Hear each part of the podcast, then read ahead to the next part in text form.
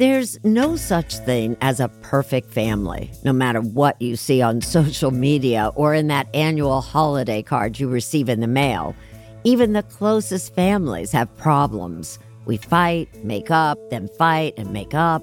There's always the hope of reconciliation, a happy ending, because we're family. So, what could cause a person to destroy the people he seemingly loves the most? I'm Erin Moriarty, and this is season four of My Life of Crime. I've spent the last three decades studying crimes and the people who commit them, and nothing is more personal than when one family member kills another.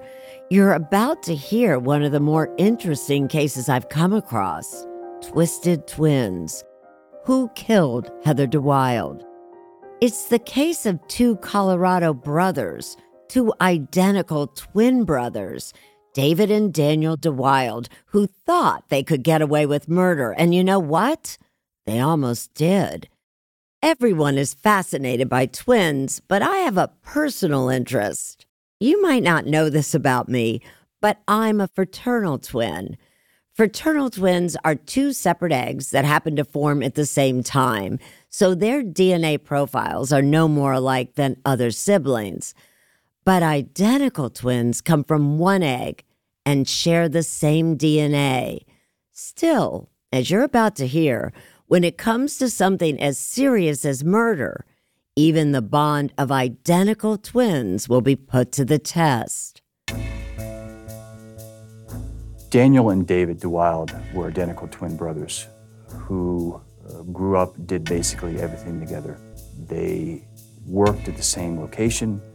Uh, they based, basically ate the same food. They did everything together. Daniel and David were as close as two brothers could be, born just a minute and a half apart. They were almost one person. So when Daniel's marriage to his wife Heather fell apart, David felt his pain.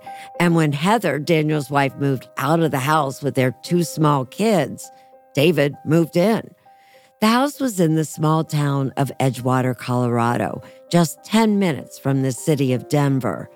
Heather would still occasionally come by with the kids, even though her own dad, Dave Springer, who happened to be a retired Denver cop, worried every time she did. I told her not to go there and I didn't think she would, but she did.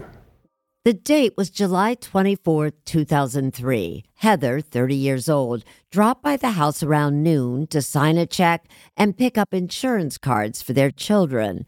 Heather's mother, Carol Springer, estimates her visit to Daniel's house should have taken about two hours. But by 3 p.m., Heather still hadn't returned. Carol called Daniel and asked him where Heather had gone. He told me that she went shopping. I says, Well, that's not true. That's what I told him. I says, No, that's not true. We knew immediately that was a lie. Why? Because she, before she left the house, she didn't take any money with her or a credit card. And he said she went shopping? Right. How much sense did that make to you? Well, it didn't make any sense. Carol with a sinking feeling, went to Daniel's house to pick up her grandchildren. And what was going through your mind at that point? Let me get the kids and be gone. I wanted to get out of there. The children, just three and five years old, couldn't say where their mother had gone.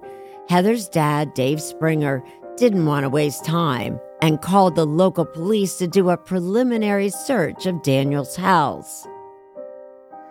But um, they they did their search, didn't find anything. And by this time, it's 9:30 at night. So now I know we got a problem. And I'm I'm thinking to myself, they killed her at this point. When you say they killed her, Well, whoever was there, he, Dan, and, and uh, if anyone else was there, they'd have been involved. I didn't know who was in the house. Heather had simply vanished along with her car. Heather's dad believed that Daniel was behind her disappearance, but wouldn't the children have seen something? And where was Heather's car? Dave Springer didn't know for sure that anyone else was in the house, but he did know how close Daniel was to his twin brother David. And the timing was very suspicious. Heather's divorce would have become final in just two days.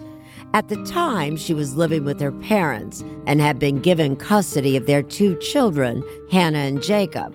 On top of that, Daniel had to pay her child support. He was very angry over that because he thought he was going to lose his home. He couldn't pay all his bills. Daniel's twin David and his girlfriend Roseanne had moved into Daniel's house to help him with the mortgage and house payments. But it wasn't enough. Meanwhile, Daniel kept hoping to win Heather back. Two days before Heather's disappearance, Daniel had shown up at her parents' house to try one last time.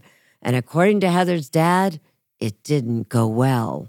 Yeah, he brought a card and flowers and tried to get her to reconsider the divorce. And um, when she didn't, he left there in a state of anger and burned his rubber tires leaving the parking place out in front of the house and screamed away down the street. So, you know, he, he was definitely angry again.